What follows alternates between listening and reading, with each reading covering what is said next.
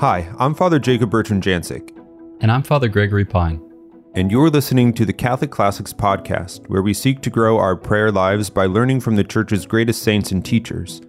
Spiritual reading can be challenging for many Catholics, so this podcast is here to help. Each season, we'll read through a great work, unpack its timeless wisdom, and encourage you with practical tips for the pursuit of holiness.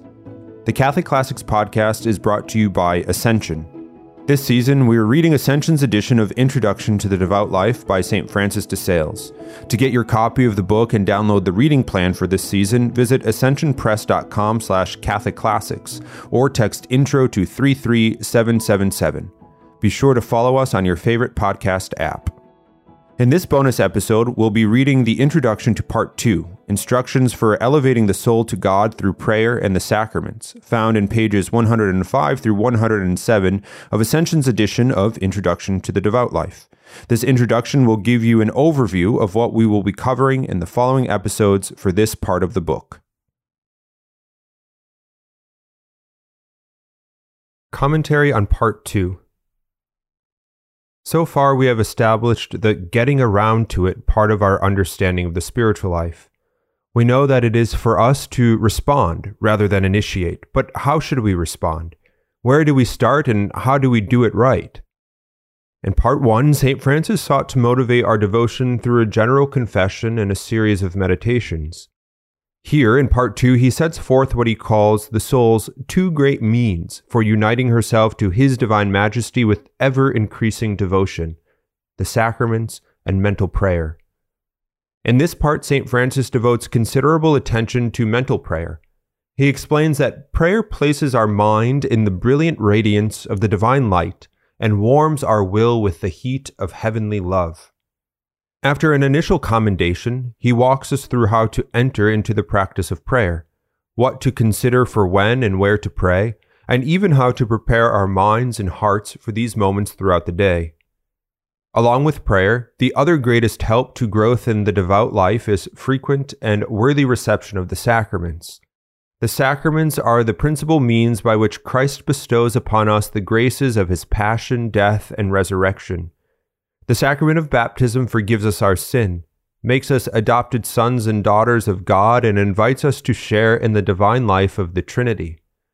The sacrament of Holy Eucharist is the source and summit of our Christian life, which deepens our friendship with Christ and solidifies our place in the mystical body. Confirmation strengthens. Penance and anointing heal. Matrimony and holy orders give shape to the church and provide for the communication of grace. St. Francis instructs us in these simple sacramental realities, focusing especially on the daily fare of the ordinary Catholic how to prepare well to receive the Eucharist, how to unite ourselves to the sacrifice of the Mass, how to grow in a spirit of worship. In the end, the main criterion is growth in love. He explains Your primary intention in receiving communion should be to advance, strengthen, and take consolation in the love of God for you must receive through love that which love alone caused to be given to you. This love draws together the whole of our spiritual life. For in pursuing deep and authentic devotion, there is a risk that we might compartmentalize the different parts of our day. What we do when we are in church or at prayer may seem divorced from what we do while at work or elsewhere. At times, even our reception of the sacraments or worship at Mass can seem removed from our practice of private prayer. However, St. Francis insists that our approach to devotion, our pursuit of Christ, includes all that we are and all that we do, all that can be referred to Him in love. These two great means of union with God, the sacraments and mental prayer, are intimately joined. Our private and personal time with Christ is nourished by sacramental graces. So too, our devout assistance at the sacraments flows from a continual practice of mental prayer.